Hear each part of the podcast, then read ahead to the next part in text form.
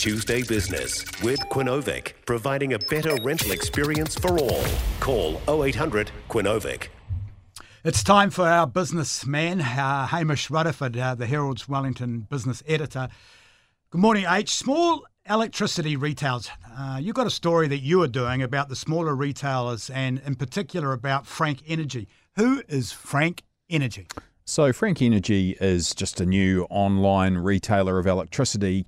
They, you know, if you look at the website, they say we want to be frank with our customers, want to be very straight with them, but they don't actually say who they are, and well, or more to the point, they don't actually say who's behind them. And it turns out that they're owned by Genesis Energy. Now, Genesis Energy is. Uh, uh, majority owned by the government, and it has about half a million customers, and it owns the Huntly Power Station. And I'm not here to criticise Genesis Energy; it is a good company, and it helps keeps the light, lights on for everyone. But they're not really upfront about trying to sell through this other other brand. Yeah, do we hear we hear about this? This happened a bit in mobile too, didn't it? Boost and all those. You know, I don't know. I, I mean, that one might be not one of the names, but one of those smaller. Uh, sort of retail, uh, you know, cellular dealers. They try yeah. and sort of get a little niche market and don't want to be the big rich boys. Eh? Yeah, exactly. But it's particularly the case in electricity retail. It's just about all of them have them. There's a Globug that's Mercury.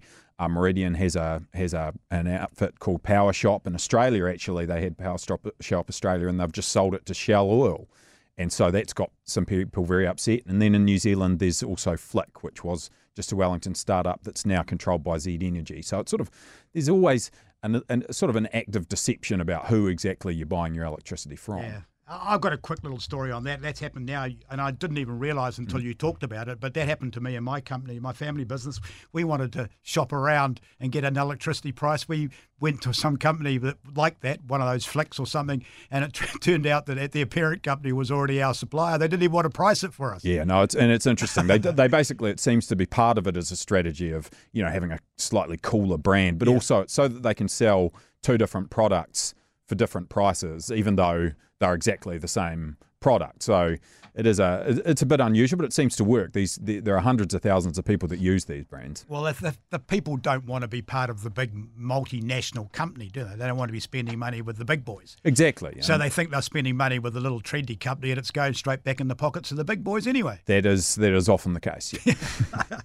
okay, Grant Robertson uh, has he's been warning that some households will have to cut their cloth because of higher interest rates. What does he mean by this? Why is he trying to scare us especially going into Christmas. Well, I don't think he's trying to scare us. I mean, as we've as you've said, we just about talk about it every week. Interest rates have just shot up over the last few months, and you know, if you're on a fixed mortgage, that doesn't mean anything to you until you go and re, you know go to refix it, and suddenly you'll discover you've got a much higher interest rate.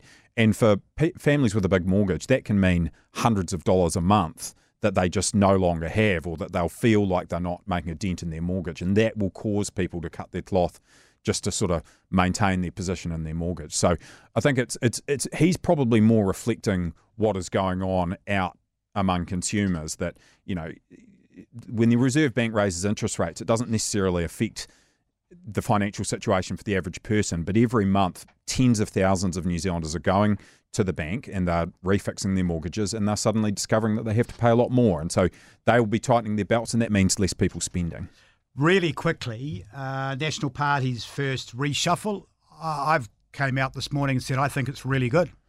It definitely looks like a more um, a more cohesive team. When Judith Collins was the leader, I think even she would now admit that she had to promote the people that were keeping her leadership alive. It feels more like uh, Chris Luxon has the best of Nationals talent. It's a much smaller caucus than it was, and so you know they're not as strong as they used to be.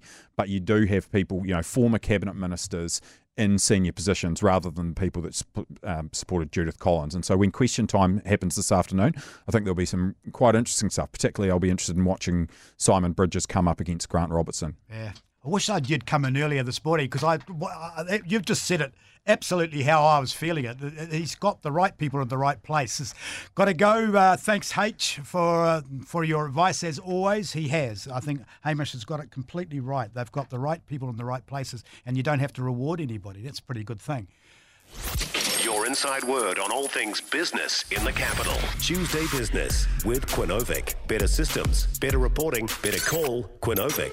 0800 Quinovic.